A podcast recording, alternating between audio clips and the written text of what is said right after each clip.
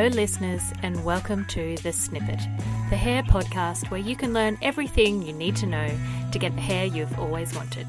Join your hosts, Sarah and Ashley from Bark Hair in Brisbane, as we navigate the world of hair. This is The Snippet.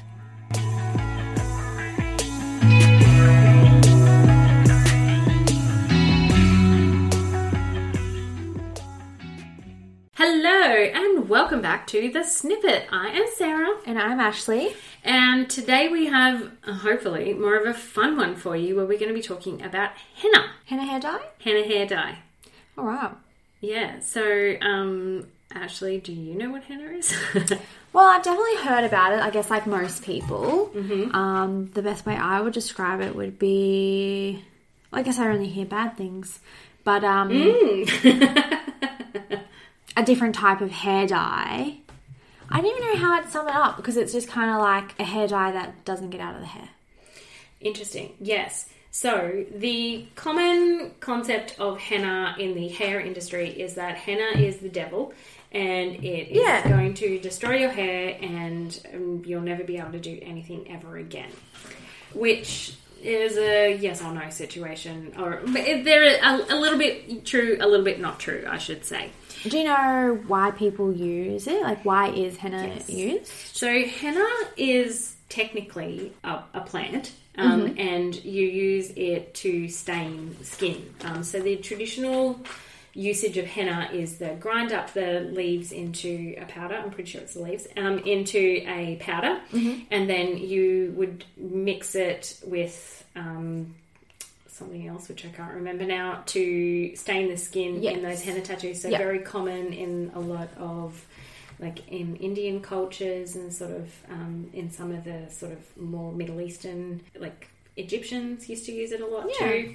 And then that fades away. That And it fades, so it's, Yeah, it's right. temporary. So it only lasts a couple of days, and usually by exfoliating the skin. So it's a little bit like what the fake tan would do.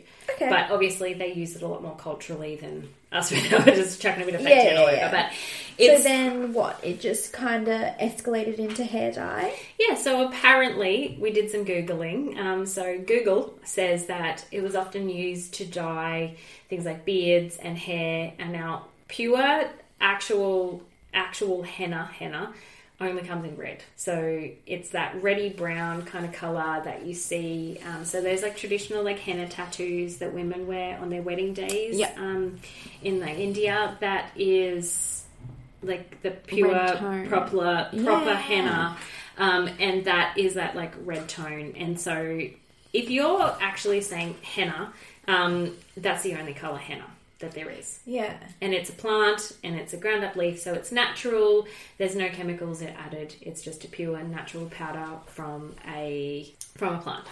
But Henna hair dye. henna hair dye can be a huge amount of different things. Interesting. So, Mm-hmm. did people make it for more the natural? Is that what we like about it? Like, why are we calling it henna but it doesn't seem to have any henna in it? So I think traditionally people would use henna as like a natural alternative to hair dyes that didn't have any chemicals in them. So it was all purely natural and you can just pop it on and have no reactions.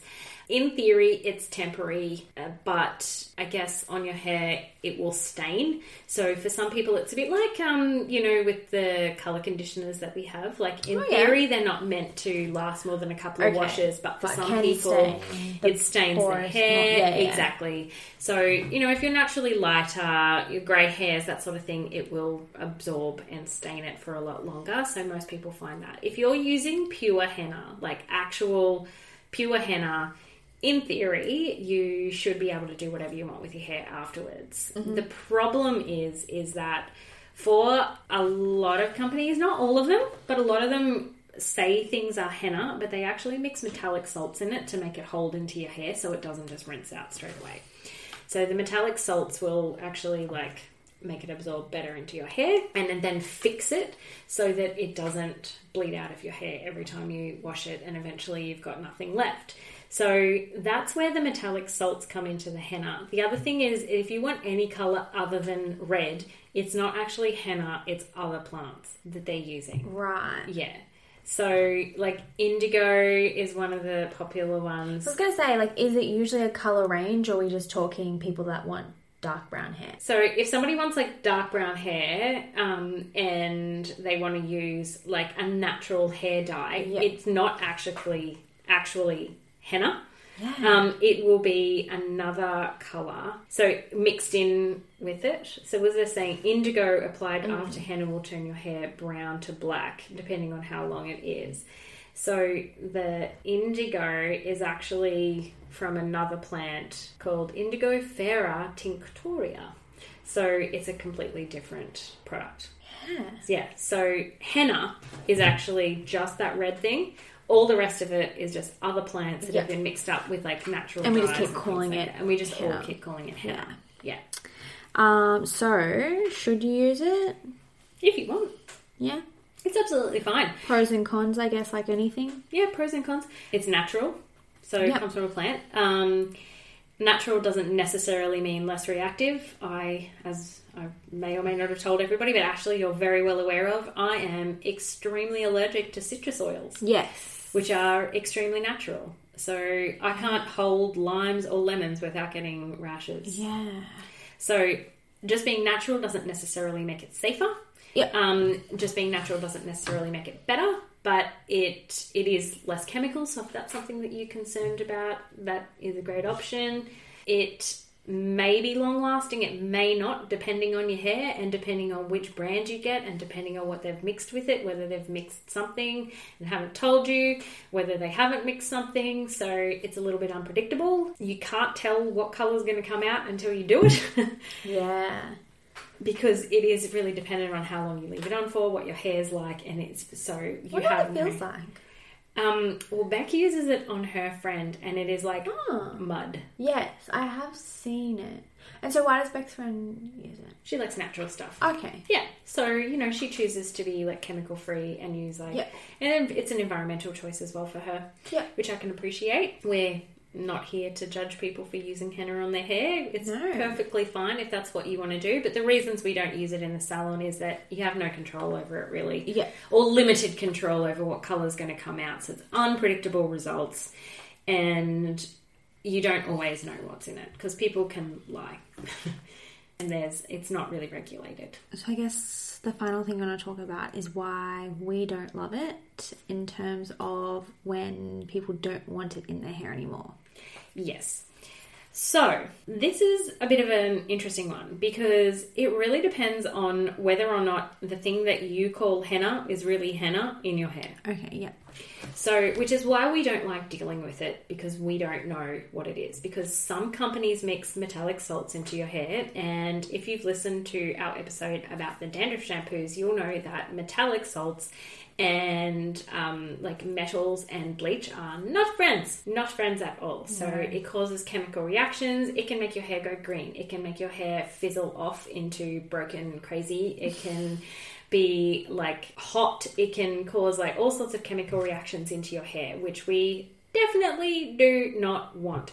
So it's hard for us to know whether or not you have had uh, plain old regular henna. Um, and because it's staining, it can also be unpredictable when we lighten it. Um, like any color that's a direct dye color, it's unpredictable when we lighten it out. So if you want to do that, if you just want to go dark over the top, probably fine.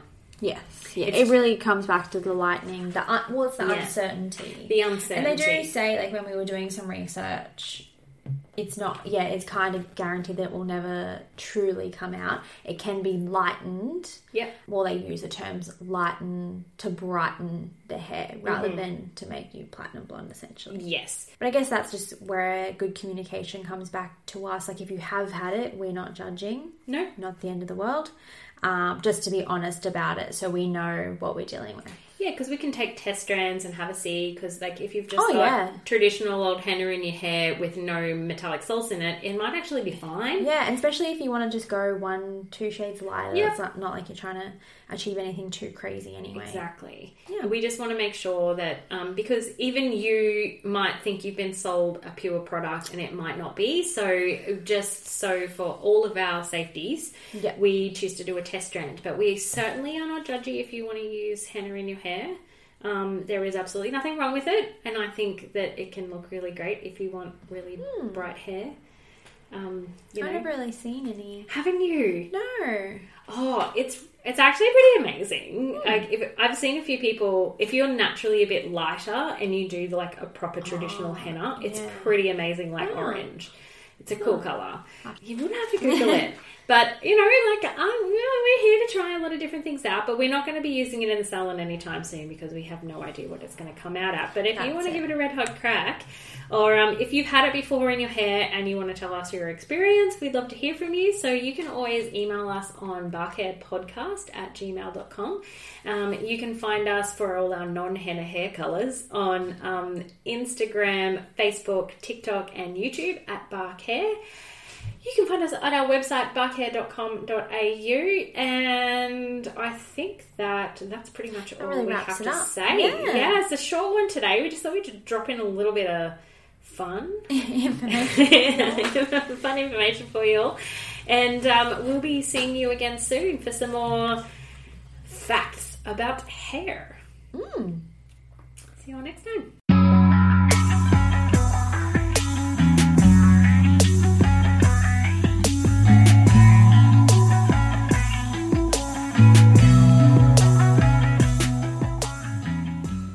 For listening to The Snippet.